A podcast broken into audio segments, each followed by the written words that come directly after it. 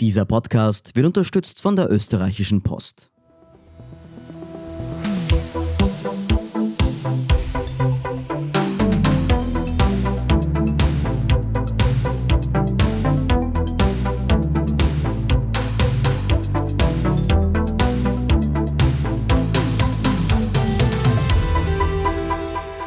Ihr hört Edition Zukunft, den Standard-Podcast über das Leben und die Welt von morgen. Ich bin Philipp Bramer. Die Frage der Verantwortung in der Klimakrise wird immer hin und her geschoben. Und zwar oft zwischen Politik, Wirtschaft und Einzelpersonen. Letztere sagen oft, was kann ich alleine schon verändern? Und die Wirtschaft sagt, sie muss wettbewerbsfähig bleiben, was auch ein Argument der Politik ist, die oft untätig bleibt. Wir haben genau diese Frage der Verantwortung ein paar Expertinnen und Experten gestellt. Und zwar nicht hier im Podcaststudio, sondern auf einer Bühne. Vergangene Woche fand nämlich das Standard Klimagespräch statt. Und zwar im Theater im Park in Wien vor fast 600 Gästen. Und diese interessante Diskussion wollen wir euch, liebe Hörerinnen und Hörer, natürlich nicht vorbehalten. Ja, danke, dass ihr heute alle da seid für dieses Klimagespräch im Park. Ich darf euch mal kurz vorstellen, hier neben mir sitzt Lena Schilling. Sie kennen sie wahrscheinlich aus der Zeitung und aus dem Fernsehen. Sie ist das Gesicht der Bewegung gegen den Lobautunnel und auch allgemein Klimaaktivistin. Es gibt ja nicht nur den Lobautunnel und hat auch den Jugendrat gegründet. Vielen Dank für die Einladung.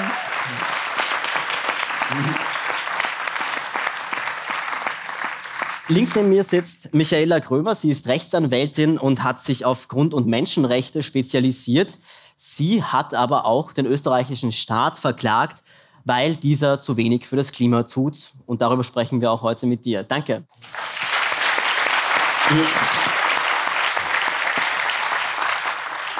Und eins weiter, Gernot Wagner wurde in Amstetten geboren, lebt aber schon seit Jahrzehnten in den USA und ist dort an der Columbia University in New York tätig als Klimaökonom.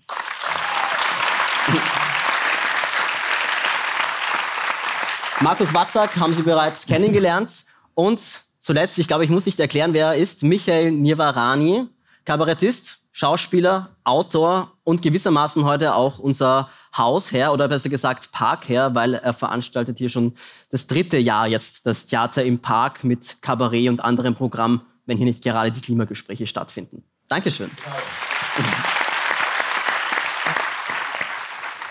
Ja, bevor wir in die Diskussion starten, ich möchte noch mal erinnern, es gibt danach noch die Möglichkeit, Fragen zu stellen. Also bitte überlegen Sie sich was oder merken Sie sich was. Sie kommen auch noch zu Wort. Ja, Nia, vielleicht beginne ich mal mit dir. Du veranstaltest hier dieses Theater im Park ja. und natürlich als Freilufttheaterveranstalter ist natürlich das Wetter auch relevant. Ja? Also langfristig natürlich auch das Klima. Und natürlich Freilufttheaterveranstalter ist natürlich das Wetter auch relevant. Ja? Also und absolut, langfristig ja, absolut. natürlich auch Klima. Selbstverständlich, ja. so dass wenn man äh, sozusagen durch Corona bedingt sind wir hierher geflohen äh, 2020 und ähm, wir spüren äh, die Klimaveränderung insofern, als dass es natürlich sehr früh schaut. Und wenn man bei 37 Grad schon mal kurz vorm Kollabiert, also man glaubt, man kollabiert gleich, ähm, dann ist man wieder sehr froh, dass es regnet. Und im Mai ist es zu kalt. Also ich, bei mir schwankt es immer so. Also wenn es zu kalt ist, bin ich ein Freund der Klimaerwärmung. Und wenn es zu kalt ist, möchte ich mir einen SUV kaufen und dreimal nach New York fliegen und wieder zurück. Einfach so, damit es schneller geht. Und wenn es heiß damit aufhören, dann werden wir das einfach nicht überleben. Also nicht mhm. alle von uns werden das überleben. Und ähm, man spürt, also man bekommt, wenn man aber veranstaltet, ein besseres Gefühl äh, oder, oder ein, ein, ein anderes Interesse am Wetter. Also mhm. ich habe mich ja, ich, ich möchte jetzt dich nicht beleidigen, aber für was macht ihr das eigentlich? Weil ja, ich habe gesehen, auch du hast dieses Jahr im Programm den Sommernachtstraum. Das heißt, in 15 Jahren wird es dann der Sommernachtsalbtraum in der Tropennacht, wenn die Leute bei 35 Grad da schwitzen. Haben den Sommernachtstraum. Das ja. heißt, in 15 Jahren wird es dann der Sommernachtsalbtraum in der Tropennacht, wenn die Leute bei 35 Grad da schwitzen. Na, wir haben ja. hier schon bei 37 Grad geschwitzt. Okay. Es ist auch wunderbar, weil man schaut ins Publikum, alle sind fertig. äh, man glaubt, dass kollektiv 1400 Menschen gestern saufen waren. So ein Gesicht machen sie. Die sitzen alle da, kreidebleich. Und ihr könnt ja im Publikum wacheln. Wir dürfen ja nicht wacheln auf der Bühne. Und im Sommernachtstraum habe ich, ich werde im Sommernachtstraum in einen Esel verwandelt. Nicht viel Arbeit. Und und habe so einen Eselskopf auf. Und da hat's wirklich, also da kommt aus diesem Kostüm, glaube ich, 50. Und jetzt im Ernst, es ist natürlich ein Albtraum, aber ich glaube, ich habe dir jetzt zugehört. Und äh, das Orge ist, ich meine, es ist ein bisschen schräg, was wir heute machen, weil ich glaube, alle, die hier sitzen, sind Klimaleugner hier. Na, es hat Stepper zum Herfinden, aber, aber, aber es ist alles richtig, was du sagst. Es ist alles, was man weiß. Äh, wir sitzen alle hier, sind eigentlich derselben Meinung. Und äh, wir haben dann kurz geplaudert, wir haben kurz gesagt, wir eigentlich jetzt noch sagen, weil die Scheiße und wir sind nicht der Meinung, dass das geändert gehört. Aber ich glaube, dass man, äh, das merke ich, wenn ich dir zuhöre und dann hier sitze, äh, ich glaube, man muss einfach ein, ein Bewusstsein schaffen, dass es im Prinzip natürlich wurscht ist. Also für mhm. diesen Planeten ist es vollkommen egal, was es für ein Klima ist. Es hat auf diesem Planeten einmal 400 Grad gehabt. Das war vor der Entstehung des Lebens. Und dem Planeten selber ist es ja wurscht. Dem Klima auch. Das Klima hat ja weder eine Persönlichkeit noch irgendeine Meinung zu irgendetwas. Und ich finde das Wort Klimaschutz völlig falsch. Wir müssen Selbstschutz dazu sagen. Ja, also die schlimmen Auswirkungen der Klimakrise aus dem Eselrins unten raus. Klimaschutz. ja, als eine von, eine von vielen Auswirkungen. Eselrins unten raus.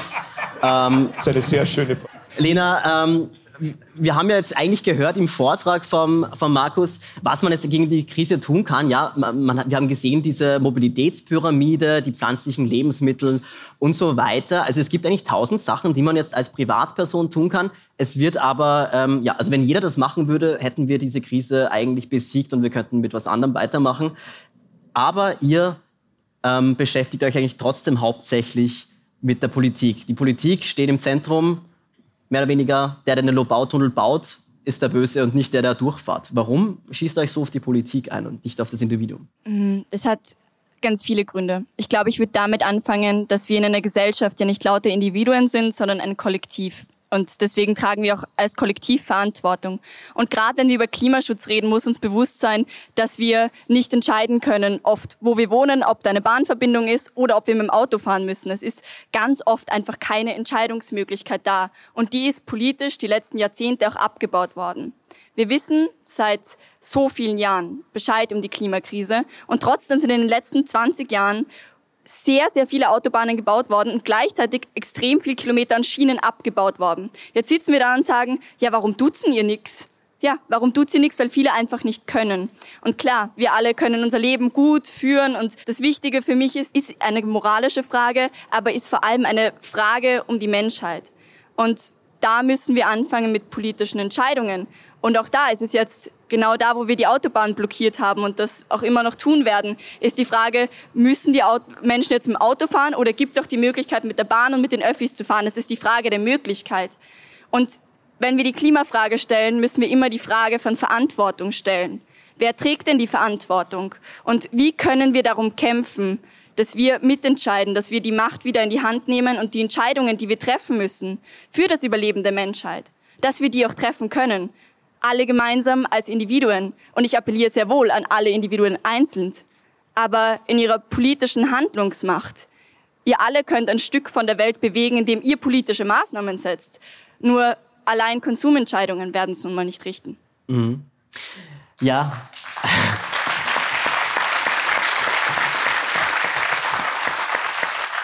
Michaela, genau diese Entscheidungen, die der Staat nicht trifft oder die falschen Entscheidungen, probierst du auch anzufechten mit der sogenannten Klimaklage oder einer Klimaklage. Es gibt ja auch sehr viele Vorbilder schon. Das heißt, du siehst auch vor allem den Staat jetzt in der Pflicht. Ja. also von der rechtlichen Perspektive ist es sehr einfach. Ein Rechtssystem ist dazu da, um ein Zusammenleben von Menschen zu ermöglichen und zu sichern. Das heißt, der Staat muss schauen, dass wir alle halbwegs gut leben können. Deswegen gibt es Verbote, deswegen gibt es Auflagen, deswegen gibt es ganz, ganz viele Maßnahmen. Es gibt ganz, ganz viele Regeln. Also wenn Sie irgendetwas bauen, umbauen wollen, dann werden Sie mit der Bauordnung konfrontiert. Da macht man sich sehr, sehr viele Gedanken. Eben auch, es geht um die Nachbarn, es geht um die Sicherheit. Und das Spannende ist, wenn wir das Ganze jetzt in den Kontext der Zivilisationskrise setzen, in der wir uns jetzt befinden, dann ist die Frage, gut, was macht denn der Staat, um hier zu schützen? Da wird er ja wahrscheinlich sehr viel tun müssen. Die Klimakrise betrifft ja alles. Und da ist es einfach sehr ernüchternd zu sehen, dass hier nichts passiert und nichts passiert ist. Ein paar Beispiele. Wir haben ein Klimaschutzgesetz aus dem Jahr 2011. Das ist eines der kürzesten Gesetze, die wir haben. Da steht auf gut österreichisch drinnen, wir haben ein Problem und wir werden uns was dazu überlegen. Es gab Ziele, sehr großzügige Ziele, wo man nicht recht viel machen hat müssen. Diese Ziele sind mit 2020 abgelaufen. Also es gibt überhaupt einmal keinen, keinen Plan. Das Wort Klimaschutz selbst kommt in den Gesetzen sehr, sehr selten vor. Wenn es vorkommt, ist es mehr so eine Sache, die man halt auch irgendwie berücksichtigen muss und damit bleibt man halt sehr vage. Ich habe mir das nochmal angesehen. Es gibt ein Gesetz, das ist eine Ausnahme, das ist das burgenländische Camping- und Mobilheimplatzgesetz. Hier steht doch wirklich drinnen, dass man, wenn man ein Mobilheim baut, das muss man im Einklang mit Klimaschutzmaßnahmen zwingend errichten. Was das genau heißt, weiß man nicht, aber es steht einmal so drinnen. So was finden wir überhaupt nicht. Das heißt, das wird komplett ignoriert. Klammer auf, die Minister, also Frau Minister Gewessler hat hier schon sehr viel versucht in Bewegung zu setzen. Es gibt hier einige neue Gesetzesentwürfe, viele Vorschläge, wie man das ändern kann. Das ist jetzt eine Ministerin und ihr Kabinett. Aber das reicht natürlich lange nicht aus. Also nochmal vom Grundgedanken her, ich habe einen Staat. Der Staat muss sicherstellen, dass die Leute, die in diesem Staat leben, gut leben können und sich nicht alle die Schädel einschlagen. Und da ist Österreich offenkundig nicht tätig geworden. Und Sie wissen es eh alle, aber ich sage es gerne nochmal, weil man sich auf der Zunge zergehen lassen muss. Unsere Emissionen sind seit 1990 nicht gesunken. Mhm. Aber könnte man nicht eigentlich auch sagen, ja, Österreich ist ein demokratischer Staat, die Macht geht vom Volk aus und wenn die Regierung nicht genügend Klimagesetze äh, verabschiedet, dann wird sie ja einfach abgewählt, wenn es der Bevölkerung wichtig ist. Das kann man natürlich auch sagen. Was man halt dazu sagen muss, ist, und das ist die Perspektive, von der ich komme. Wir haben uns in unserem demokratischen System darauf geeinigt, dass es Rechte gibt, die wir alle inhärent besitzen. Das sind die Menschenrechte. Und da gibt es halt auch den Schutz des Lebens, den Schutz der Gesundheit, den Schutz des Eigentums. Und die sind so zu verstehen, dass der Staat, noch einmal dieser Sicherheitsgedanke, diese Rechte auch schützen muss. Na, nona nicht, sonst bringen sie nichts. Und dann gibt es halt Personen, die sagen können, mir gegenüber ist diese Schutzpflicht verletzt worden und ich klage das ein. Das ist ein Spiel einer für alle. Das funktioniert in der Rechtsordnung oft so. Aber natürlich bewegen wir uns in einem sehr schwierigen Raum, weil letztlich die Gerichte und die, die Personen, Anwälte und Gerichte tätig werden, wo natürlich schon längst der Gesetzgeber tätig hätte werden müssen. Aber hier, diese Klimaklagen funktionieren ja nur dann, wenn Rechte verletzt worden sind. Und das ist das große Problem, denn wir haben nicht sehr viele Rechte und deswegen können Klimaklagen zwar erfolgreich sein, aber auch nur beschränkt. Mhm. Okay, das heißt eigentlich, dass man Klimaschutz so ansieht wie ein Menschenrecht, das ja auch nicht, das man auch nicht einfach abschaffen kann, wenn es jetzt die Bevölkerung will, so in der Art eigentlich. Also Klimaschutz wird zu einem Menschenrecht, wenn Menschenrechte massive Rechte bedroht sind, dann ist das die Folge. Drum, vielleicht, wenn Sie interessiert, ich glaube, wir brauchen gar kein neues Recht auf Klimaschutz. Unsere Rechte, wenn sie wirklich eingehalten werden würden, würden in dieser Hinsicht ausreichen. Was man sich überlegen kann, ist, dass man vom menschenzentrierten Ansatz weggeht und sagt, okay, es gibt vielleicht ein Recht auf eine gesunde Umwelt oder sogar ein Recht der Natur selbst.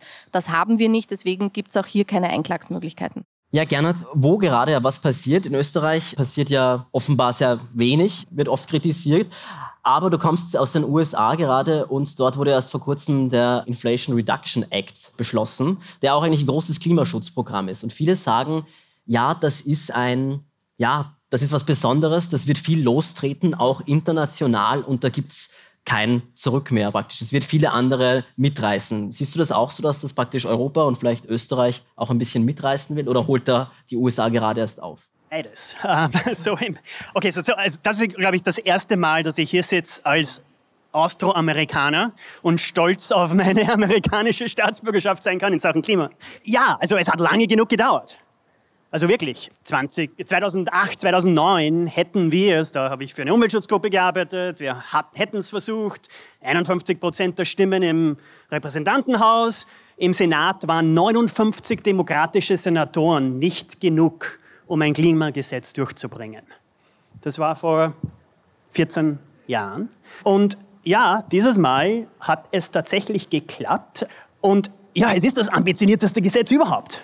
Also jetzt gibt es jetzt Debatten, ob die also Ein-Kind-Politik in China mehr dazu beigetragen hat und so weiter und so fort. Aber so jetzt insgesamt in Sachen Investitionen Ja, Europa hat den New Green Deal, 700 Milliarden, das gibt schon seit zwei Jahren, bewegt sich durchs Parlament und parlamentarische Ausschüsse in, in Brüssel und nationale Parlamente und so weiter. Aber das Geld gibt es halt noch nicht.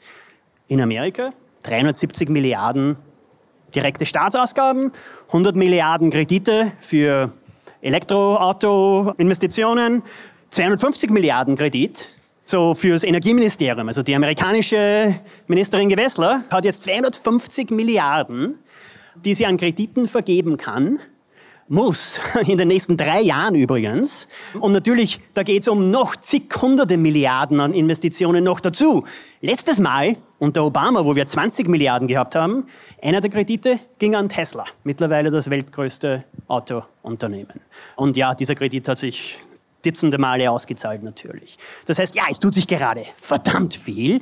Das ist so der Optimismus. Natürlich, wir sind auch verdammt spät dran, wir als Amerikaner jetzt. Aber die Hoffnung ist im Endeffekt dieser Wettlauf, den Amerika jetzt endlich auch, also beitritt und endlich auch mitmacht, der dann halt nicht nur die Amerikaner ansporen, sondern halt überall, einschließlich Europa. Mhm. Wir haben ja gehört eben in der Präsentation von Markus, dass es diese Kipppunkte eben gibt, diese klimatischen, wo praktisch Runaway Warming oder Runaway Heating, Heating ja, wo es dann praktisch kein Zurück mehr gibt, wo sich dann einfach alles extrem beschleunigt. Gibt es diese Kipppunkte vielleicht auch im Positiven und kann das vielleicht einer sein? Findet der gerade statt? Okay, das ist der Optimist in mir. So, ja, gibt's. Und im Endeffekt so, die negativen Kipppunkte, die kennen wir mittlerweile alle und viele und es kommen noch viele mehr. Und ja, es ist tatsächlich ein Wettlauf zwischen diesen negativen und den positiven, sozioökonomischen, um den Fachausdruck zu verwenden, wo im Endeffekt, okay, so auf österreichische Dimensionen, vor einem Jahr haben wir noch 1000 Euro bekommen in Niederösterreich für einen neuen Gasanschluss.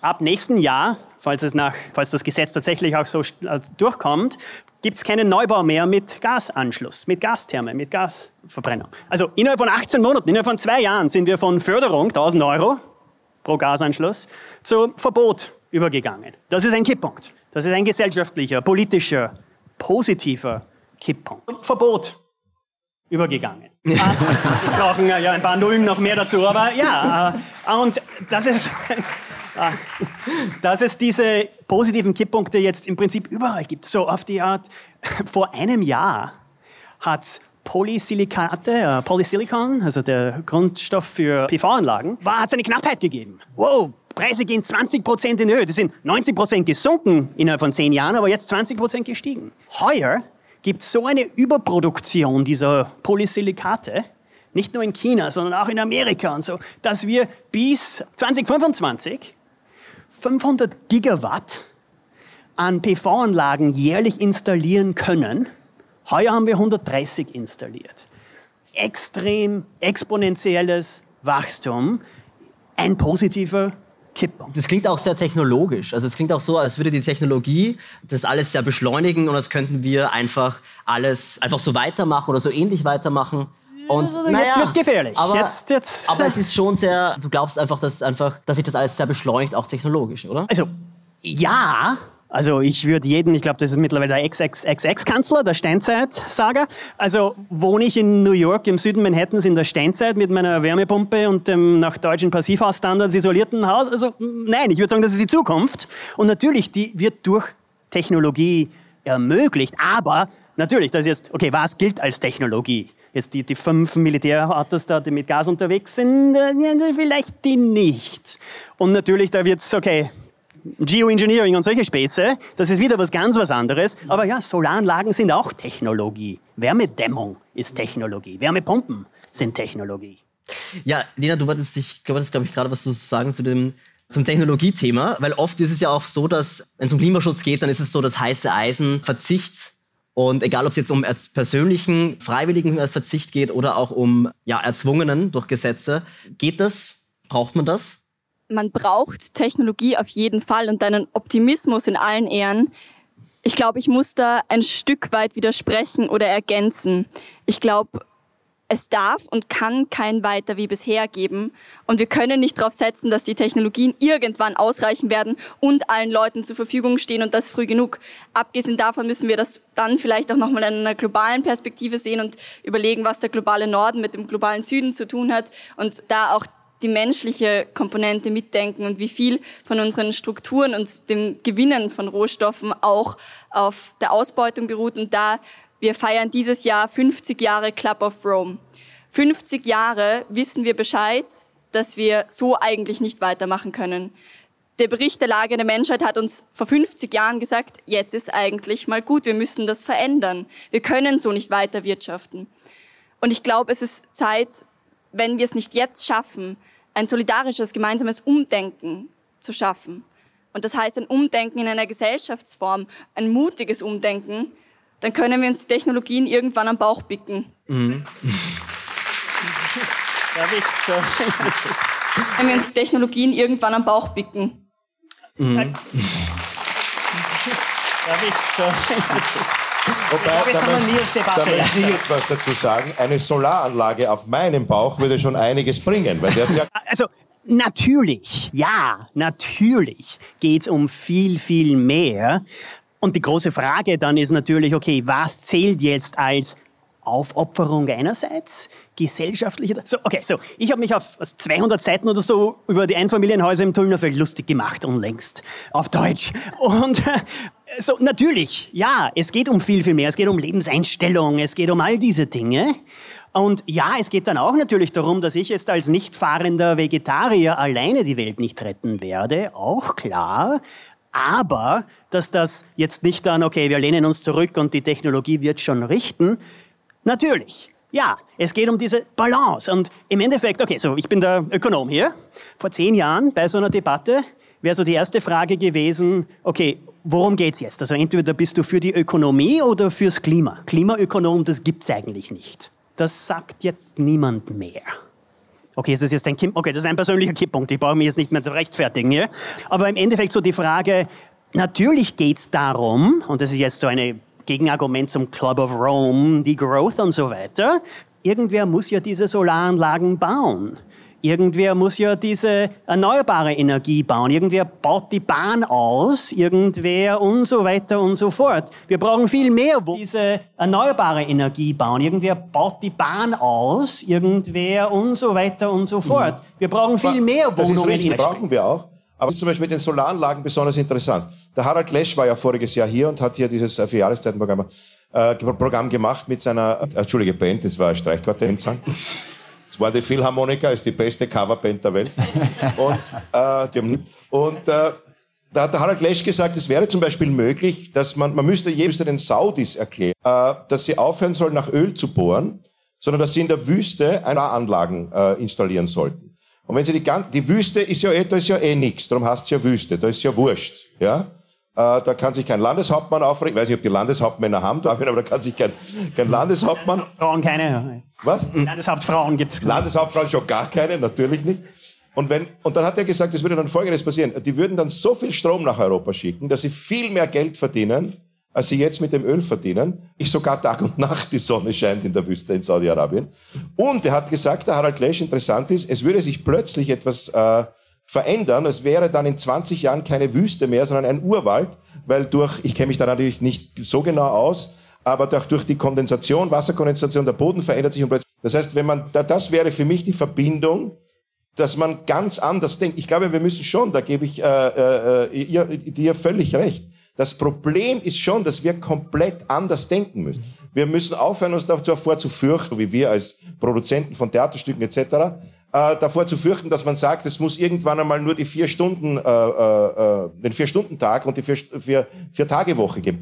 Weil was das Problem ist unter anderem, ja, bin blatt, bin übergewichtig, ja, ist ungesund, habe jetzt meine Blut bekommen, mache ein eigenes Programm drüber und und äh, müsste mich mehr mhm. bewegen. Ja, so jetzt ist das Problem, so viel blade Leute, wir in Europa, in der westlichen Welt, 52 Prozent Übergewicht. Also unser Problem ist nicht jetzt auch in der großen Krise, wir werden durch den Krieg nicht weniger Lebensmittel haben, es ist eh besser, wenn wir weniger fressen, wir schmeißen immer noch so viel weg. Das ist ein Problem. Wenn wir jetzt alle übergewichtig sind und sagen, wir arbeiten nur vier Tage in der Woche, nur vier Stunden pro Tag, könnten wir ganz Wien autofrei machen, weil dann gehe ich um 8 Uhr los, gehe zwei Stunden ins Büro. Na, ihr lacht, Steppert, ich meine das ernst. Arbeite vier Stunden, gehe zwei Stunden nach Hause und koste nichts, weil ich gesund bin und nicht so blatt. Aber wie man sieht, natürlich, wir müssen versuchen, dass wir das alles an die Technik abgeben. Weil wir ja auch das Abnehmen, das Gesundsein an unser iPad, iPhone abgeben. Statt der E-Trottel, statt dass ich nichts fries, installiere ich mir eine App, das mir sagt, dass ich jetzt 18 Stunden nichts essen soll. Na, wieso friese ich nicht einfach nichts? Mhm. Weil ich das an die Technik abgebe und mir denke, aber es, ist, aber es ist genauso, wenn man abnehmen will, dann muss man auch auf etwas verzichten. Da muss man sich auch ein bisschen aufopfern eigentlich. Und so ist es nicht auch beim... Ja, na, darum mache ich es ja nicht, bin ja kein Trottel.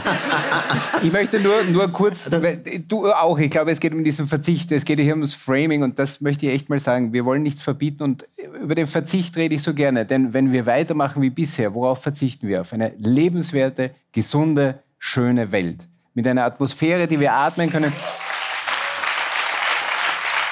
Das ist das, worauf wir verzichten, wenn wir weiter tun wie bisher. Das, was wir jetzt verändern, sind Dinge, wo uns die Technik helfen kann. Die Technik hilft uns nicht dort, wo es wirklich ans Eingemachte geht. Das haben wir in Corona gesehen. Der erste Lockdown war weltweit relativ einheitlich gleichzeitig. Wir haben das Gefühl gehabt, die ganze Erde steht. Kein Flugzeug mehr im Himmel, keine Autos, weil niemand in die Arbeit musste. Alles ist gestanden. Um wie viel konnten wir unsere Emissionen kurzfristig für drei Wochen reduzieren? 16 Prozent. Das war alles. Für drei Wochen haben wir 16 Prozent, nämlich nicht die 100 Millionen pro Tag, sondern halt nur 84 Millionen Tonnen pro Tag. Und dann sind wir eh gleich wieder zurück zum alten Normal. Das heißt, das zeigt uns sehr eindeutig, wir werden die Dinge, die wir tun, nicht weniger machen müssen. Nein, wir müssen sie anders machen. Und das sind bessere Varianten. Die beste Form der Elektromobilität ist die Bahn. Dort können Sie arbeiten, dort können Sie rasten, dort können Sie aus dem Fenster schauen. So ist man besser unterwegs. Es ist eine bessere Zukunft, die wir erreichen wollen mit Veränderungen, die dem Klima gut tun, aber vor allem unseren Menschen, unseren Lebensraum und unserer Zukunft. Mhm. Vielleicht darf man es auch nicht so als, ja, als Verzicht framen, sondern vielleicht auch als einen Ballast, den man abwirft gewissermaßen. Also wie du zuerst auch schon in der Präsentation gezeigt hast, ja, wenn man aufs Auto verzichtet, steht man nicht mehr im Stau. Wenn man irgendwie sich gesünder ernährt, ist es meistens auch klimafreundlicher und so weiter. Wenn man sich ein Wohnmobil Wieso baut... schaust du mich an bei gesünder ernähren? Ja. Das war nicht Absicht. Ich würde da ganz kurz gern eigentlich zum Thema der Debatte zurück, weil ich das Gefühl habe, wir sind irgendwie siebenmal abgebogen, nämlich die Frage von Verantwortung. Wir haben das Problem breit besprochen. Wir alle wissen hier, worum es geht. Wir wissen, es gibt verschiedene Lösungsansätze. Wir wissen, wir müssen anders denken. Jetzt ist aber die Frage, wie. Und die würde ich gern einfach stellen. Und nämlich euch allen. Wir haben gleich eine Diskussion. Die Frage ist, wie verändern wir denn die Systeme so, dass wir das noch hinkriegen. Und es ist ja natürlich auch eine Frage von, wer bestimmt was. Michaela, vielleicht kannst du beantworten, wie verändern wir diese Systeme, zu dem ja auch das Rechtssystem gehört, wo du dich ja auch sehr damit beschäftigst, damit diese Veränderungen möglich sind. Also ich glaube, wir haben ja schon einmal ansatzweise gesehen, welchen Weg wir einschlagen müssen. 2000 2017, 2018 haben die Demos begonnen. Man ist auf die Straße gegangen und zwar nicht Mann, sondern die Fridays for Future und haben sich angefangen, in den politischen Diskurs einzumischen und seitdem ist wahnsinnig viel passiert. Nicht nur in der Politik, zumindest im Diskurs, sondern auch in den Medien. Und ich glaube, diesen Weg muss man jetzt weitergehen. Also ein ganz starker Appell von mir ist, demonstrieren zu gehen. Das ist vielleicht jetzt nicht so sexy am Anfang, aber das ist wahnsinnig effizient. Denn wenn Leute, und zwar mehr und mehr Leute, auf die Straße gehen und nicht nur die Jungen, dann wird's ungemütlich.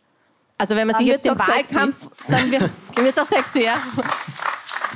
Wenn man sich jetzt anschaut, Wahlkampf Niederösterreich, ich meine, da ist ja jetzt unglaubliche Angst da Angst, vor allem von der Landeshauptfrau. Und natürlich wird sie vielleicht etwas ängstlicher, wenn bei der Demo am 23. in St. Pölten nicht 3000, sondern 15.000 Leute dastehen. Man kann auch nach St. Pölten mit dem Zug fahren. Ich will jetzt keine Werbung machen für Demonstrieren. Man möchte aber nicht so gerne. Man möchte nicht, ja? Überhaupt das ist Verzicht, Verzicht vielleicht. Äh, na, aber es ist so banal, aber es ist wahnsinnig effizient. Also das individuelle Handeln auf das Gesamte ausrichten und auf das Politische denn es ist eine Frage, wer hat die Macht? Und eine zweite Frage, die auch nicht sehr gerne angesprochen ist, es sind halt schon die Reichsten, die die meisten Emissionen hier verursachen. Also wir werden auch nicht drum rumkommen, uns Verteilungsfragen zu stellen.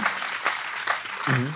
Aber ich glaube jetzt einmal, das allererste ist, wenn man sich heute Abend Zeit nehmen kann, was ich super finde, dann sollte man sich auf jeden Fall am 23. zwei Stunden Zeit nehmen, um auf irgendeine Fridays for Future Demo zu gehen und vielleicht auch irgendwann einmal eine zu organisieren. Es fragt einen grundsätzlich niemand, ob man was tun will, aber wenn man dann anfängt, aktiv zu werden, gibt es ja viel zu tun. Also die Fridays ist auch niemand an Sie herangetreten und gesagt, wollt ihr eine Klimademo organisieren, es geht um eure Zukunft. Mich hat auch niemand gefragt, ob ich eine Klimaklage machen will. Also ich glaube, ein bisschen aus dieser Komfortzone rauszugehen und aus dem, okay, es ist ein Thema, das beschäftigt mich, ich diskutiere drüber, ich lese drüber, ich verändere vielleicht mein Mobilitätsverhalten, mein Ernährungsverhalten. Es braucht jetzt wirklich mehr. Wir haben wahrscheinlich tausend Tage Zeit, um sinnvolle Veränderungen voranzutreiben. Das sind weniger als drei Jahre wenn man sich zumindest am IPCC-Bericht orientiert, das wäre eine Zahl, nehmen wir halt einfach mal die 1000 Tage als Framing her. Also da gehen sich ein paar Demos aus. Das sind ein paar Stunden ihrer Lebenszeit, die, glaube ich, gut investiert sind.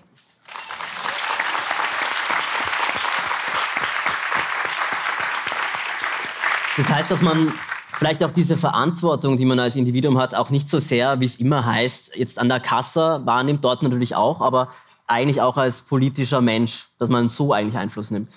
Also ich meine, der persönliche Footprint ist halt ja auch eine Idee von British Petrol, wenn ich es jetzt richtig im Kopf habe. Das ist natürlich eine sehr kluge Idee, um halt auch Gesellschaften zu spalten, Verantwortung abzuschieben. Ich glaube schon, dass man auch sein individuelles Verhalten anpassen sollte, aber wichtig ist, es müssen jetzt viele am System rütteln, dass es sich lockert und dass es sich verändern kann. Und wir haben halt in einer Demokratie noch die Möglichkeit, auf die Straße zu gehen. Und ich glaube, es ist auch nicht eine Frage von, also ob jemand auf die Straße geht, sondern wann wer auf die Straße geht.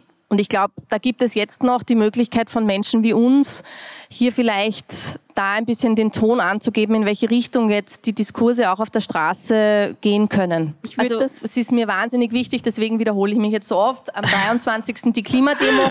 Ja, Markus hat sich, glaube ich, vorher noch gemeldet. Ja, es geht um diesen Fußabdruck, der tatsächlich eine Frechheit ist, weil wir dann glauben, also wir haben ja irgendwie, keine Ahnung, was haben wir, acht Tonnen, sieben Tonnen, sechs Tonnen, keine Ahnung, also wir Österreicher immer noch ein bisschen mehr als der Chinese auch interessant, noch, noch. Und wenn wir uns das anschauen und Sie alle sind da und interessieren sich für das Thema. Sie handeln auch schon entsprechend. Sie haben sicher Bereiche gefunden, wo Sie das Klima schützen, wo Sie Dinge verändert haben.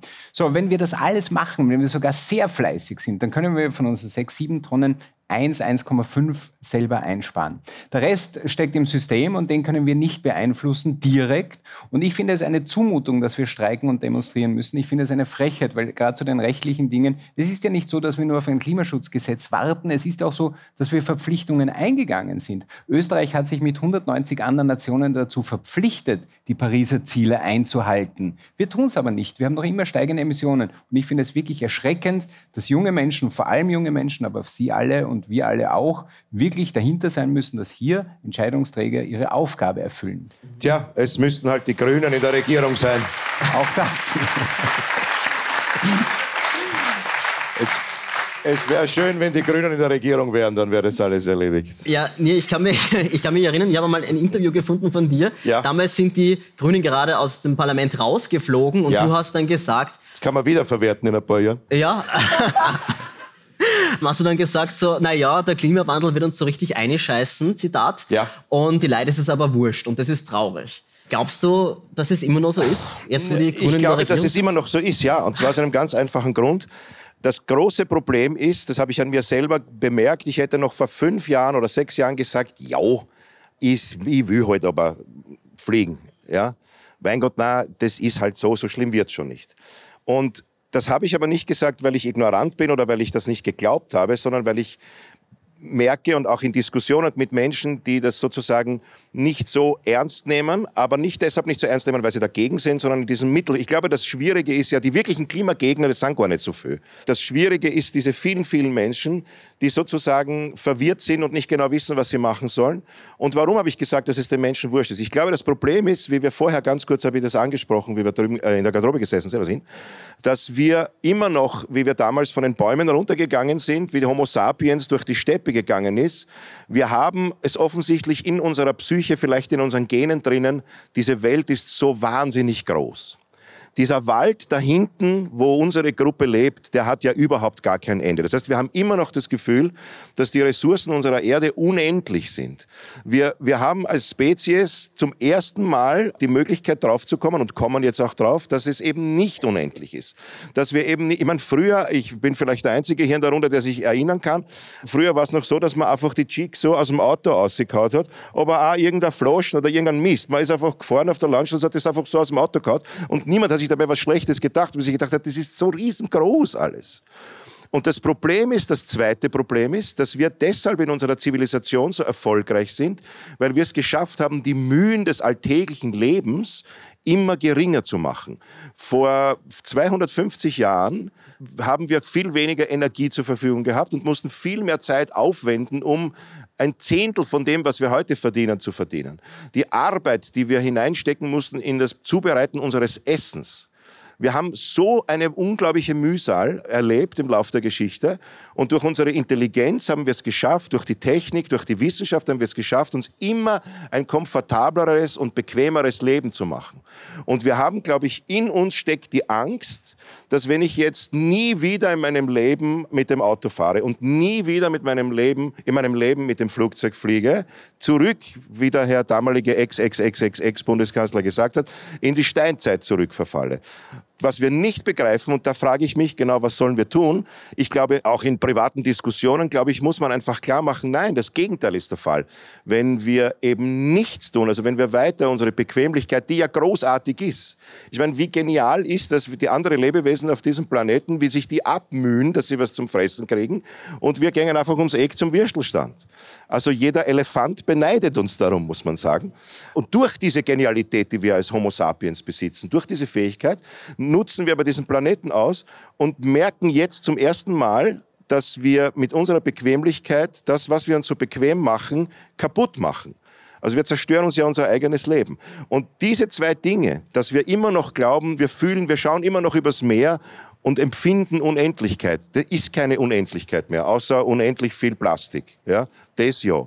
Aber das ist so schwer dagegen anzukämpfen. Und ich glaube, da muss man, da muss man, muss man ins Emotionale vielleicht auch gehen. Und vielleicht auch eben klar und deutlich sagen, natürlich, ich bin auch der Meinung, dass es die Politik machen muss. Die Gefahr besteht natürlich darin, Demokratie, wenn ich jetzt als Politiker, es ist nicht immer nur die Angst, Stimmen zu verlieren, wegen der eigenen Partei, glaube ich. Es ist die Angst letztendlich zu sagen, wenn ich das jetzt einfach fast diktatorisch mache und sage, okay, wir haben jetzt da die Mehrheit, das machen wir jetzt so, ab heute darf man in ganz Österreich in der Innenstadt nicht mehr Auto fahren. Es ist jetzt vorbei dann wird natürlich die FPÖ mehr Stimmen bekommen. Und das Problem ist ja nicht, dass die an der Macht sind, sind die halt an der Macht. Das Problem ist, dass die drehen ja alles sofort wieder um. Da geht es ja sofort wieder in die andere Richtung. Das Thema Autofahren muss man entemotionalisieren. Ich habe immer das Gefühl, weil äh, du aus Amerika kommst, was die Waffen für die Amerikaner sind, ist das Auto für die Österreicher. Ja. Wir werden am Auto und am halt Schnitzel scheitern. Oder Tempolimit ja. für die Deutschen, ja. Oder Tempolimit für die Deutschen, ja. Und das geht aber wahrscheinlich nur auf einer emotionalen Ebene, weil verstehen tut man es relativ schnell. Aber ich merke das bei meinen Lebensproblemen, wo mir intellektuell ist mir klar, dass ich nicht so viel essen sollte, aber emotional nicht. Und vor allem, ich habe einen Hunger. Ne? Wir machen eine kurze Pause und sind gleich zurück. Wir alle bekommen sie. Pakete von der Post. Aber was passiert eigentlich alles mit unseren Sendungen, bevor wir sie entgegennehmen? Wir wollen der Sache auf den Grund gehen mit dem Postcast dem Podcast der österreichischen Post. Jetzt reinhören, überall dort, wo es Podcasts gibt. Lena, wie löst man denn dieses Problem? Diese, wie ja. greift man diese emotionalen Themen in Österreich an, Schnitzel, Auto und so weiter? Ich glaube, du hast gerade was ganz Richtiges gesagt, nämlich es geht darum, das mit den Menschen zu machen. Das heißt, es geht um eine Diskursverschiebung. Es braucht Bewusstsein dafür. Das ist ein langwieriger Prozess. Und ich glaube, das muss man auf der einen Seite mit ganz viel, eben mit ganz viel Vorsicht, mit ganz viel Verständnis machen. Es ist klar, dass es Situationen gibt, wo es leicht ist, im Auto zu fahren. Es ist klar, dass es manchmal einfach nicht anders geht. Und da Verständnis zu haben und auf der anderen Seite aber die Infrastruktur da, wo sie entsteht, nämlich zum Beispiel neue Autobahnen, dann zu blockieren und zu sagen, okay, aber so können wir dann halt nicht weitermachen. Das kann nicht der weitere Weg in die Zukunft sein. Und ich glaube, da würde ich mich dem Appell gern anschließen. Wir gehen nicht nur demonstrieren, wir setzen uns vor Bagger, wenn Autobahnen gebaut werden und werden von der Stadt Wien mit Klagsandrohungen in Millionenhöhe bedroht, weil wir das tun, weil wir an die Grenzen des Systems gehen, weil wir jahrzehntelang gesehen haben, dass es nun mal nicht gereicht hat. Und deswegen ist der Appell, so mutig wie möglich zu sein und an alle zukünftigen Aktivistinnen hier. Ihr könnt in eurem Leben aktiv die Welt gestalten und aktiv eingreifen. Und ich glaube, genau das ist der Punkt. Wir dürfen nicht sagen, ihr die Bösen, die Auto fahren, sondern wir müssen uns anschauen, warum ist das so? Es ist eine Kulturfrage, es ist eine Infrastrukturfrage. Aber wir alle hier haben die Möglichkeit, politisch handelnde Aktivistinnen zu werden und aktiv diese Welt mitzugestalten.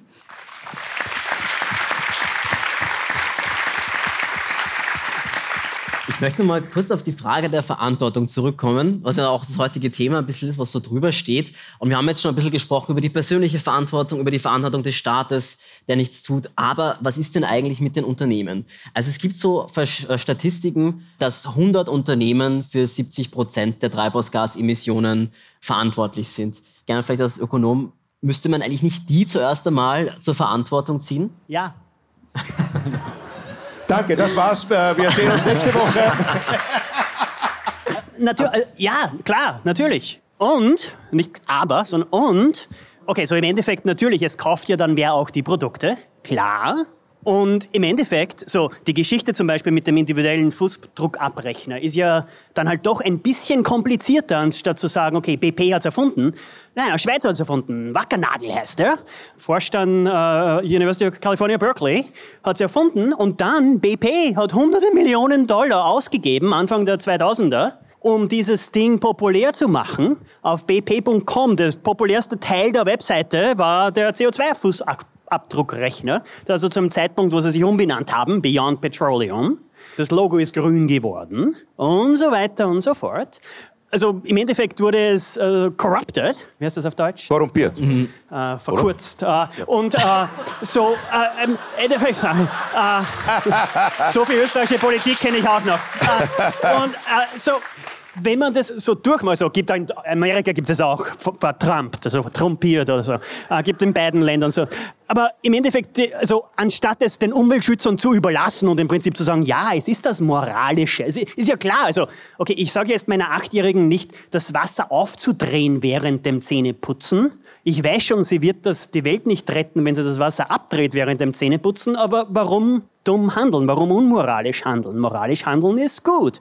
Klar, aber nein, liebe junge Dame, du wirst die Welt dadurch nicht retten. Und ja, deshalb gehst du am 23. nicht in die Schule und gehst mit mir mit zur Klimademonstration in Öl. Und im Endeffekt, darum geht's natürlich auch. Es geht um die Systemänderung, die ja vom Einzelnen ausgeht, aber, soweit ich weiß, der Zwangsmitgliedschaftsverein in diesem Land hat halt dann doch etwas zu sagen. Und wenn da so beim Klimagipfel, am, wann war das, 9. März, glaube ich, so zwei Wochen nach der Invasion, da sitzt die ganze Regierung dort und zwei CEOs, Verbund und OMV, glaube ich, war das, sitzen näher am Kanzler als die Energieministerin oder der Vizekanzler. Das ist halt dann, zeigt halt auch auf, worum es geht. Nein, das, selbst das eine Unternehmen wird da, oder sich jetzt, wenn sich das eine Unternehmen jetzt vollkommen umsteht, wird das auch die Welt nicht retten. Aber, und jetzt bin ich wieder beim Optimismus, und nein, nicht Konsumoptimismus, sondern beim Optimismus auf die, so, HSBC, also ich werde jetzt meine Kreditkarte nicht herausziehen, aber bis vor ein paar Jahren habe ich mich geschämt, dass HSBC, der weltgrößte Kohlesponsor überhaupt, also die Bank, die die meisten Kredite für Kohlekraftwerke ausgibt, dass ich von dort ein Konto habe. Mittlerweile arbeitet HSBC mit BlackRock, dem weltgrößten Asset Manager überhaupt, Citi, auch einer großen Bank, und der Asian Development Bank, darum, um ein System aufzubauen, wo es sich jetzt finanziell auszahlt, Kohlekraftwerke aufzukaufen, und sie vorzeitig abzuschalten. Okay, Funktioniert das schon? Nein. Kein einziges Kohlekraftwerk ist derzeit mittlerweile schon so abgeschaltet worden. Aber es geht darum, durch Subventionen, Asian Development Bank, diese grüne Wende, Klimawende, Energiewende und so weiter, eben auch ökonomisch zu machen, in dem Sinn zu sagen, hey, liebes Großunternehmen, eigentlich, es ist ja für euch auch gut, zahlt sich jetzt noch immer nicht aus und wird es sich auch noch einige Jahre nicht auszahlen. Aber ungefähr so wie bei der Solarenergie oder bei den Wärmepumpen. Ich glaube, weil die Frage eben war, was sollen wir tun oder was müssen wir tun, wer muss was tun und wer ist schuld. Ich meine, wer schuld ist, ist klar, wir, der Homo sapiens ist schuld und wir, so wie wir sind. Wir wollen bequem leben, wir wollen unsere schönen Dinge nicht verlieren. Wir haben Angst, dass wir zurückfallen in eine Unzivilisiertheit, wenn wir nicht das fünfte iPhone haben. Wir sind einfach so. Ich glaube, wir müssen auch nicht nur auf die Straße gehen und demonstrieren, wir müssen auch Philosophinnen haben und Philosophen haben, die sich Gedanken darüber machen, was für eine neue Aufklärung. Das, das alles ist ja, glaube ich, noch im, das betrifft auch die ganze Debatte Gleichberechtigung von Frauen, der alte weiße Mann, Ende, Ende dieser patriarchalischen Struktur. Das letzte Aufbäumen ist hoffentlich der Herr Putin von dieser Struktur. Der bäumt sich, glaube ich, auch deshalb auf, weil er spürt, dass das, warum bäumen sich die alten weißen Männer auf? Weil sie wissen, das geht zu Ende. So wie sich damals im 30 Dreißigjährigen Krieg die katholische Kirche aufgebäumt hat, weil sie gewusst hat, ich kann gegen die Evangelischen nichts mehr machen. Und da ist aber, und das ist die große Gefahr, das Schlimmste passiert, nämlich der Dreißigjährige Krieg, nachdem es schon die, den Religionsfrieden gegeben hat. Den hat es schon gegeben. Und ich glaube, dass man als erstes einmal ganz zart und vorsichtig mit den Worten Herz auf mit dem Blödsinn das Wachstum in der Wirtschaft beenden sollte für immer. Ich glaube, wir müssen nicht mehr wachsen. Mhm. Wir können wachsen. Ich, es ist nicht verboten. Ich wachse selber auch noch. Schaut sie mich an. okay, so. Ich gerne. Es ist nicht verboten, aber Entschuldige, ja. es ist eine Religion. Der Kapitalismus ist ja großartig. Ich bin der größte Kapitalist überhaupt, sonst könnte ich dieses Theater nicht zahlen, gemeinsam mit dem Georg. Aber er ist nicht meine Religion. Und das Problem ist, wir haben Gott mit dem Markt ersetzt. Das ist das große Problem. Der Markt regelt nämlich gar nichts. Also wir können ihn gern was regeln lassen, wenn es für uns gut ist oder für die Menschheit gut ist, aber im Prinzip regelt er gar nichts. Der Markt ist einzig dazu da, definierte Ziele effizienter, kostengünstiger zu erreichen. Das heißt, es geht einmal zuerst um die Ziele. Ja. Es geht einmal darum zu sagen, okay, dorthin wollen wir.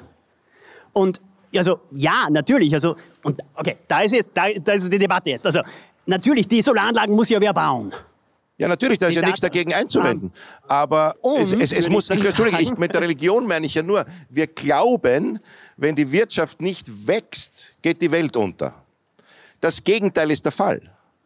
Klar. Wir kaufen uns. Natürlich. Ja. Wir, also, wir, Entschuldigung, ja, wir kaufen Amen. uns Sachen, ja. die wir nicht brauchen, um Leute zu beeindrucken, die wir nicht mögen. Ich meine, wie ja, deppert ist denn das? Ja, aber, aber es geht ja, okay, so, ja, stimmt. Aber Jetzt ist die Frage, okay, bringt es uns was, jetzt Umweltschutz, Klimaschutz mit der Wirtschaft, also mit der Wirtschaftskammer? Ja, gerne, bitte. Aber mit der Wirtschaft, so, äh, ich kenne immer die Bäckerei, immer noch nicht die Bäckerei, die Großbäckerei in Vorarlberg, die am zweiten, einen zweiten Stock gebaut hat, anstatt auf der grünen Wiese zu bauen. Ötz, Ölz oder wie es auch heißt, egal. Ölz, glaube ich. Ölz, ja, egal. Kipferl machen's. Da ging es darum, so habe ich einmal im ORF ge gehört, Dokumentation darüber. Da ging es darum, im Prinzip um die Frage, okay, auf der grünen Wiese bauen oder aufstocken, näher im Stadtzentrum oder im Ortszentrum drinnen. Und das Unternehmen, der Unternehmer hat sich dann entschieden, aufzustocken. Das hat ihm, gemäß dieser ORF-Dokumentation, 30 Prozent mehr gekostet. Das heißt, 30 Prozent mehr Investitionsvolumen. Unser BIP ist raufgegangen, weil der sich so entschieden hat, aufzustocken. Ein Bauunternehmen hat besser dabei mitverdient. Weniger Flächenverschleiß, weniger CO2-Emissionen, besser rundherum. Ja, Weniger materieller Wachstum. So ja, Degrowth, materiell, klar, natürlich, darum geht's. Weniger CO2-Emissionen, darum geht's. Euro, Dollar, BIP, Bruttoinlandsprodukt, ist tatsächlich raufgegangen. Und ja, Unsere Wärmepumpe zu Hause hat tatsächlich 10.000 Dollar, Dollar, nicht Euro, mehr gekostet als die Alternative, als die fossile Alternative SG. BIP geht dadurch rauf. Es verdienen mehr Menschen besser mit. Ja. Mehr. Aber, aber lässt sich das nicht entkoppeln, der Ressourcenverbrauch und das Wirtschaftswachstum? Nein. Ich glaube, also ganz kurz, ich begebe mich jetzt in ein bisschen eine radikalere Position, aber ich glaube, das muss ich. Banken und Konzerne werden uns nicht retten. Es geht doch ganz klar darum, dass es immer einen politischen Handlungsspielraum braucht, in dem die Wirtschaft arbeitet. Und ganz ehrlich, wir haben in den letzten 20 Jahren perfektioniert und gelernt, wie wir Menschen ausbeuten, wie wir Naturkatastrophen mit den neuesten Technologien in Echtzeit streamen. Aber mir kann niemand erklären, mit welcher Moral wir das tun. Und das ist jetzt die große Frage In welcher Gesellschaft? Aber das meine ich mit der Philosophie, die wir brauchen. ja, wir brauchen eine neue also Philosophie. Jedes Wort, das du gerade gesagt hast, ja, genau. So zum Beispiel, okay, jetzt um jetzt radikal zu sagen, ich als Umweltökonom, zu viert 70 Quadratmeter, so mein Elfjähriger streamt nicht oben im zweiten Schlafzimmer im Einfamilienhaus im Tullnerfeld draußen. Kann er nicht. Wir haben kein eigenes Zimmer für das Kind. Der muss beim Kochen mithelfen und dann beim Aufräumen. Und ja, da muss man sich als Familie jetzt erst einmal mögen und so weiter und so fort. Aber ja, ist auch dabei, na okay, kostet der Spaß dieser Entkarbonisierung meiner 70 Quadratmeter was? Ja, tut es auch. Aber es sind Wirtschaftsströme, die sind es immer noch, in die richtige Richtung gelenkt, wo ich halt dann dem amerikanischen Dachdecker erkläre, wie der deutsche Passivhausstandard umzusetzen ist und so weiter und so fort. Das heißt, ja, wir sagen im Prinzip dasselbe. Natürlich muss die Wirtschaft, die Wirtschaft wird uns nicht retten. Konzerne werden uns nicht retten. Die Politik muss es in die richtige Richtung weisen. Klar. Ich meine, das ist, glaube ich, der Punkt zu, dieser, zu diesem philosophischen Wandel. Ja, den brauchen wir, aber die Frage ist ein bisschen so ein Henne-Ei-Problem. Also wenn man jetzt das Rauchen hernimmt, dann gab es dann einfach ein Rauchverbot und damit hat sich dann schon auch eine Mentalität verändert. Und wir haben halt einen gewissen Ich rauche Zeitrahmen. immer noch. aber bei der Mehrheit. Ich rauche leider bei immer der noch. Und ich meine, das, das große Problem, was wir haben, ist, wir müssen jetzt eine Veränderung vorantreiben, die wir jetzt lange verschlafen haben in einer sehr kurzen Zeit. Und deswegen wird es immer radikaler werden. Das ist ganz klar. Es ist auch, wird auch durch andere Krisen, die ja letztlich mit der Klimakrise und der Biodiversitätskrise zusammenhängen, das verschärft sich. Jetzt muss man halt schauen, wie man das demokratisch noch irgendwie lösen kann. Und ich glaube schon jetzt von der rechtlichen Perspektive, dass wenn wir die Demokratie halten wollen, dann wird es auch ganz klare Vorgaben geben müssen. Also wir werden mit einem reinen Anreizsystem in dem Zeitrahmen nicht mehr hinkommen. Und wir werden uns da einigen unangenehmen Dingen stellen müssen. Aber es ist auch ein bisschen eine Frage vom Framing. Also Vermögensteuer ist ein großer Begriff. Und dann kann man sich zum Beispiel überlegen, na ja, die Grundsteuer für Grund ist seit 50 Jahren nicht angehoben worden. Das kann man jetzt einmal machen. Da kriegen die Gemeinden mehr Geld. Die Gemeinden werden mehr Geld brauchen, auch um sich anzupassen. Es sind ja viele Gemeinden, die jetzt hier Fluten ausgesetzt sind und Türen ausgesetzt sind. Das wäre mal ein erster Schritt. Also ich glaube, ja, wir brauchen diese großen Veränderungen und die erreicht man halt schon Schritt für Schritt mit vielleicht etwas treffsicheren möglicherweise radikalen Maßnahmen, wobei ich einfach sagen muss, es ist wahnsinnig radikal, nichts zu tun.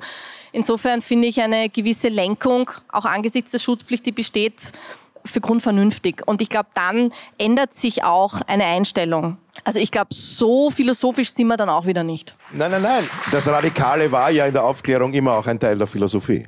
Stimmt, ja. Ja. Aber so wie Sie es gerade beschrieben haben, wäre das dann eine Welt, wo zum Beispiel Wachstum existiert? Ich bin keine Ökonomin, also ich möchte mich dazu jetzt nicht äußern. Ich glaube, Welcher Wachstum? ich glaube, die Frage ist, welcher Wachstum und welche Parameter nehme ich dafür her? Und ja, wir brauchen ein Umdenken, aber was ich so wahnsinnig schwierig finde, ist, es gibt so viele low-hanging fruits, so viele Dinge, die wir machen können, die wir schon längst machen könnten. Und das ist in Österreich so immer dieses Ding, dieses Rumreden um den heißen Brei. Machen wir jetzt einmal diese aufgelegten 100 ersten Maßnahmen und dann schauen wir weiter. Also es ist jetzt nicht so, als wüssten wir nicht, was jetzt gerade zu tun wäre. Und ich glaube, das muss man jetzt mal machen und dann entwickeln sich schon auch die Dinge ein bisschen. Ja. Du zückst das Mikrofon ab für eine Antwort. Äh, nein, ich wollte mich nur am Ohr kratzen. Also, Ich möchte zur Auflockerung einen Witz anbringen, den ich mir vorher schon überlegt habe. Du heißt ja Schilling. Wie alt bist du? 21. Wie viel ist das in Euro? Danke. Ich muss ganz kurz dazu sagen, selbst unsere Familiengruppe heißt Warum heißt du nicht Euro? Also, Wirklich? Ja. Ich meine ja, wenn ich sage Wachstum, meine ich ja, ich meine, prinzipiell ist ja gegen ein Wachstum des Bewusstseins in der Wirtschaft oder der tatsächlichen Umsetzung von ökologischen Ideen. Und wenn es dann dazu durch noch größere Gewinne kommt, ist ja noch besser. Also wenn ich einen noch größeren Gewinn mache, weil ich die Umwelt nicht kaputt mache, ist ja herrlich. Das meine ich ja nicht. Aber ich meine ja mit Wachstum diese Heiligkeit dessen, es muss uns immer besser gehen, es muss immer mehr geben. Und allein schon, dass man irgendwelchen Managern vorwirft, ja, wir sind jetzt heuer, du wirst entlassen, weil wir sind nur um drei Prozent gewachsen, statt um fünf. Ja, aber da, da sowas Deppertes verstehe ich nicht. Genauso wie um Gottes Willen, die Wirtschaft wird um acht Prozent einbrechen. Und, nächste Frage, das ist nix. Ich sage dann immer, aber acht Prozent. dass ein Saal mit 100 Leuten, 8 kommen nicht. Ist dann die Vorstellung eingebrochen? Ja, weil es die acht Schauspieler waren. Aber ist ja wurscht. Jetzt mag das schon schlimm sein mit den 8%, aber es wird vom ORF, liebe Grüße von mir, es Richtig wird, aus? das, man darf nicht immer den Medien die Schuld geben, das ist auch ein Blödsinn, aber es wird natürlich auch wie eine Katastrophe präsentiert. Um Gottes Willen, um 0,2 Prozent wird es nächstes Jahr weniger. Ja, aber leider, es die, wird Klimakrise, gesagt, die. Klimakrise wird noch nicht so katastrophal berichtet. Das ist ja, was Ja. uns wundert. Also die Kronenzeitung Titelseite war überraschend. Ja? Ja. In Wirklichkeit müssten wir jeden Tag über das Thema, über das wir heute sprechen, auch in den Medien berichten. Ja. Aber ist der Alarmismus zielführend? Den führen wir nicht aus. Naja, aber wenn, wenn, man, wenn, es, wenn es so ist, weil es gibt ja doch immer wieder Kritik, dass auch die Klimabewegung so sehr im Katastrophenmodus drinnen ist, dass die Leute das gar nicht mehr hören wollen. Aber wenn an der Hitze in Europa mehr Ja. Menschen sterben als durch Corona und wir Ja. reden bei Corona, kostet es, was es wolle, wir lassen alles stehen und liegen und beim Klimawandel nicht, dann ist es keine Panikmache, sondern eine ganz objektive Berichterstattung. Aber Entschuldige, darf ich da, Fakten. nein, bitte, ja. Ganz kurz, wir sind halt in einer Katastrophe. Soll man die Menschen anlügen und sagen, na, so schlimm wird's nicht? Chillt's alle weiter und dann wird's irgendwann nein. Ich glaube, genau das ist das Punkt. Wir sind in einer Katastrophe und es ist dann schlimm, wenn man die Leute damit in eine Schockstarre versetzt, wenn sie ohnmächtig werden, weil sie nicht mehr wissen, was sie tun können. Ich glaube, es ist dann richtig, wenn die Leute alarmiert sind und die Möglichkeit haben, was daran zu verändern. Und diese Möglichkeit müssen wir ihnen geben. Wir müssen gemeinsam auf die Straße gehen, wir müssen kollektiv was tun. Aber dieser Alarm ist gut, wenn wir sagen, okay, aber wir haben auch eine Lösung dafür. Weil einfach nur Alarm ohne eine Lösung ist halt deppert. Und wir haben den Quotenoptimisten auch auf der Bühne. Also alles gut im Laufen, oder? Nein, ich bin ja auch optimistisch, weil ich es gar nicht so schlimm finde, wenn die Menschheit ausstirbt. Dem Planeten täte es gut. Wir reden hier wirklich, aber ohne Spaß, das überlege ich mir manchmal auch. Ist es wirklich wert? Es gibt so viele Arschlöcher.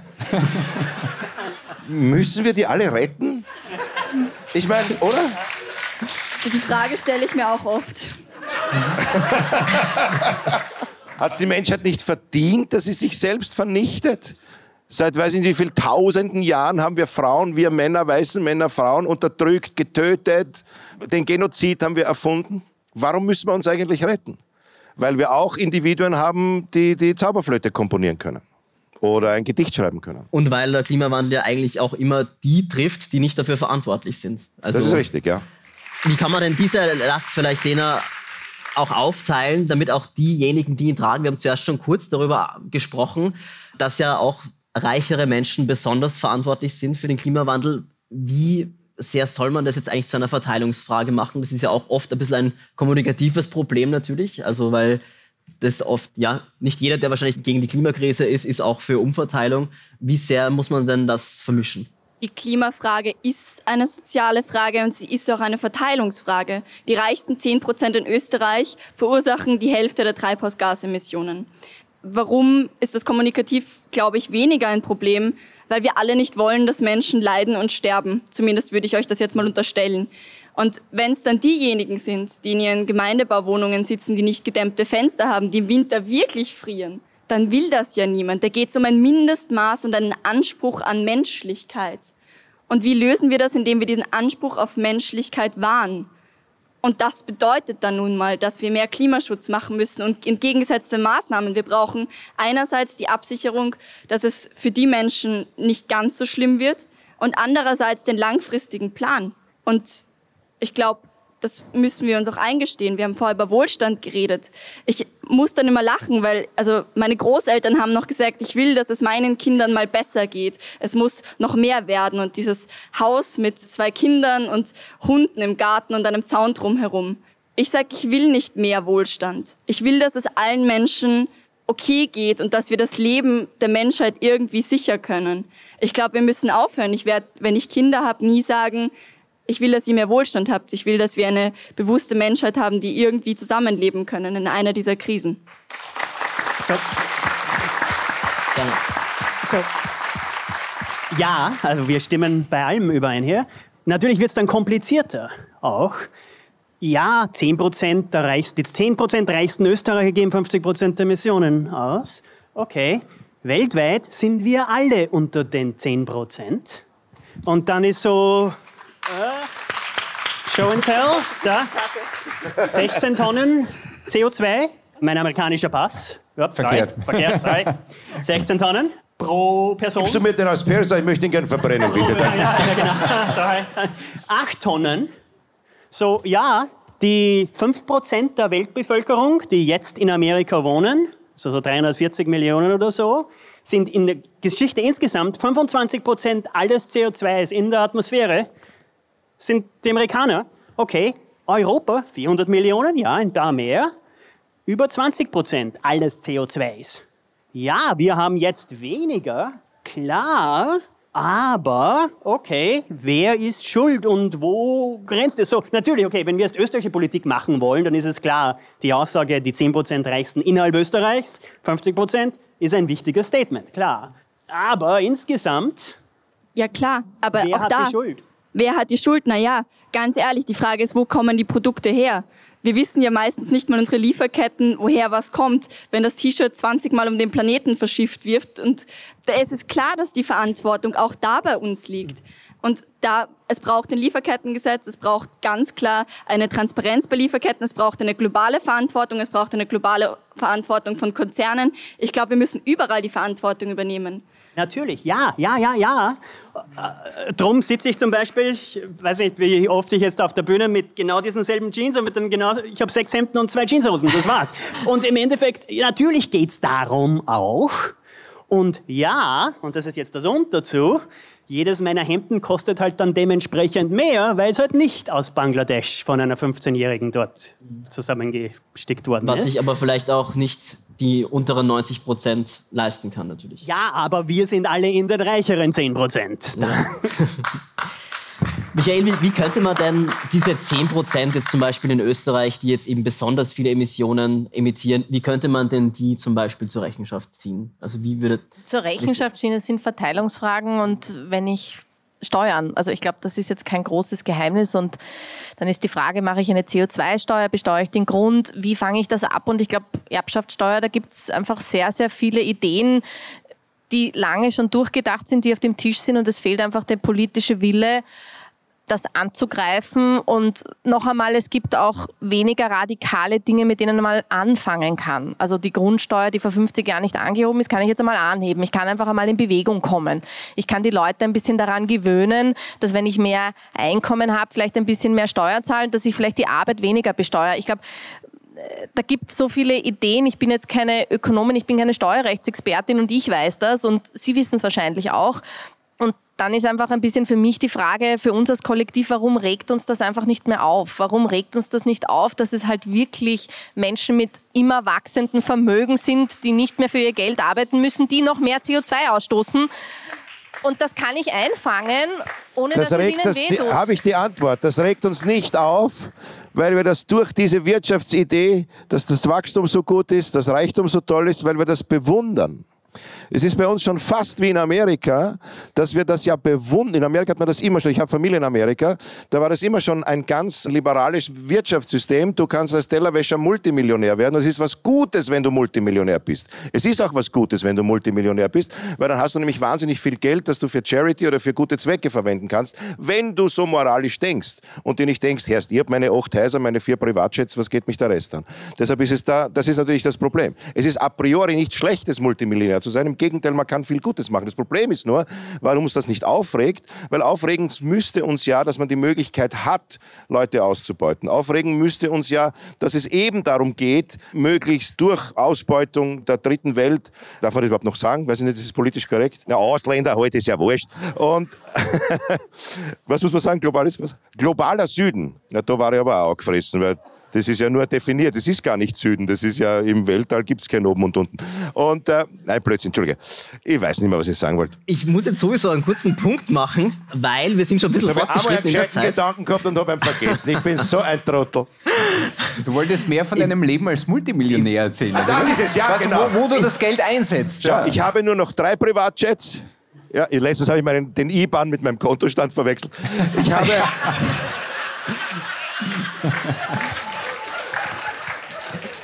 Wenn man drei Theater hat, ist man kein Multimillionär, sondern ein Volltrottel. Das jetzt weiß ich, was ich sagen wollte.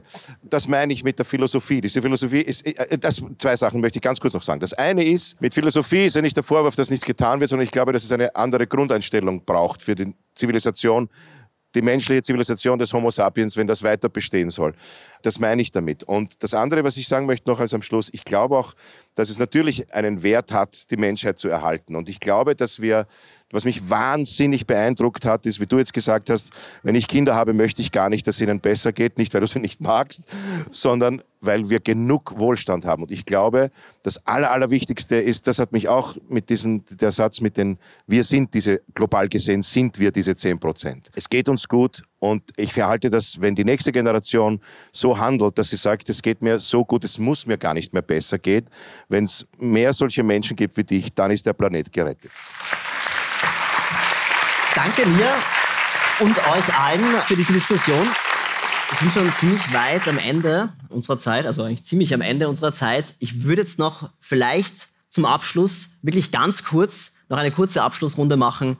Was würdet ihr bitte den Leuten, dem Publikum gerne mitgeben? Worüber sollen sie jetzt noch nachdenken am Nachhauseweg und natürlich generell danach auch noch oder jetzt beim Spritzer im Stöckel?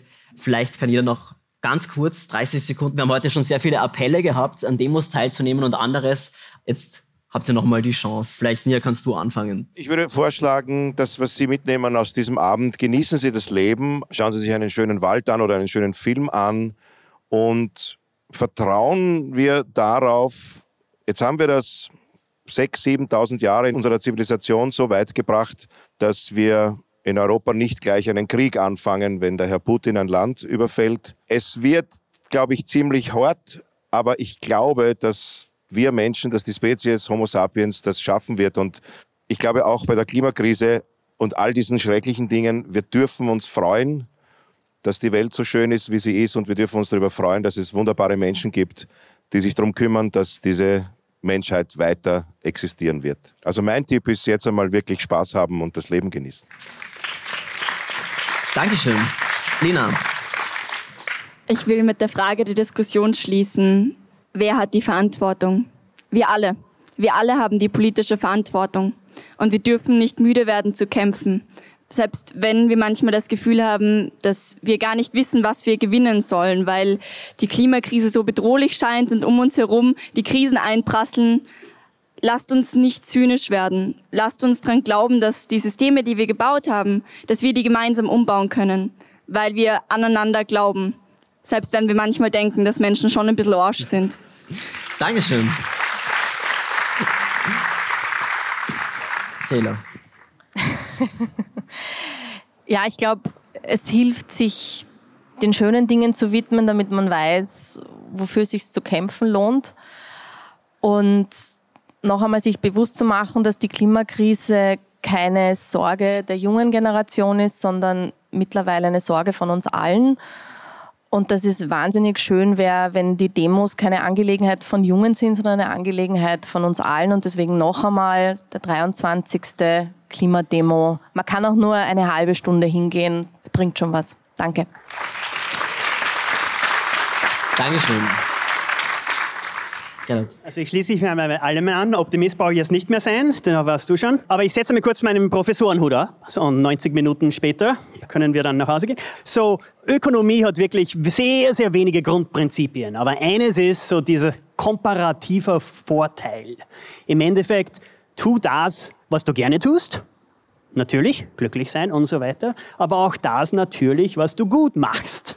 Und jetzt, wenn man das Klima jetzt dazu damit hineinnimmt, okay, wenn du ein Lehrer bist, dann unterrichte über Klimaschutz. Wenn du ein Student bist, Studentin, dann lerne, studiere über Klimaschutz. Und Schreiberling schreibt darüber und so weiter und so fort. Im Endeffekt, das, was wir gut tun, wenn du gut Dächer deckst, dann beginn damit, diese Dächer, diese Flachdächer vor allem mit Solaranlagen zu decken und so weiter und so fort. Im Prinzip den höchsten Hebel betätigen, den ein jeder Einzelne oder natürlich dann im Kollektiv, den wir gern gemeinsam schaffen. Darum geht's. Das heißt einmal auf der eigenen Straße beginnen, in der eigenen Stadt, im Ort und so weiter und so fort. Und natürlich geht's darum, die Politik zu verändern, um Dinge im Großen zu bewegen. Danke, Gernot. Markus, Die Zeit war zu kurz, um mir wahnsinnig schöne Gedanken zu machen, wie ihr das geschafft habt, weil ich noch immer darüber nachdenke, warum in der Wüste in der Nacht die Sonne scheint. Ich habe es nicht Ich möchte vielleicht zum Schluss euch. Das ist ein arabisches Phänomen. Wir besprechen das beim Bier.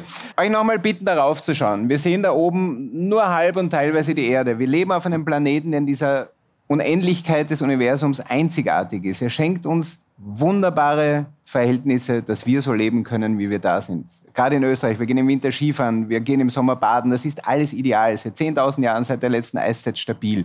Wir katapultieren uns da raus und die Sanduhr ist das falsche Zeichen. Wir gehen in Richtung darunter, wo alles verdörrt, trocknet und wir mit der Hitze nicht mehr klarkommen.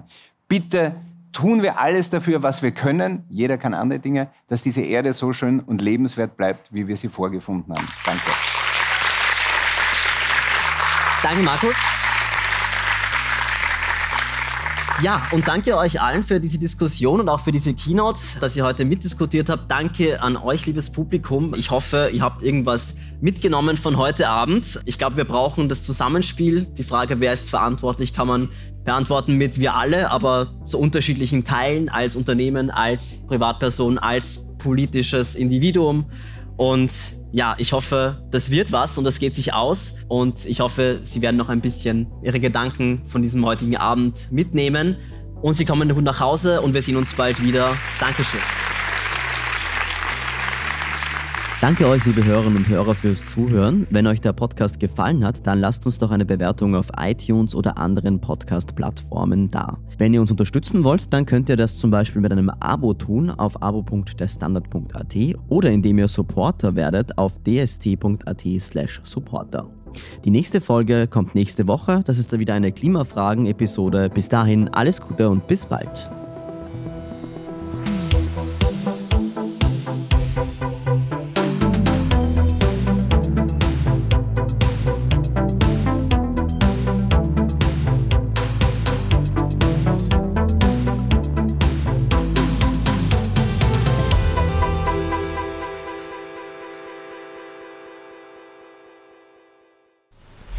Wir alle bekommen sie.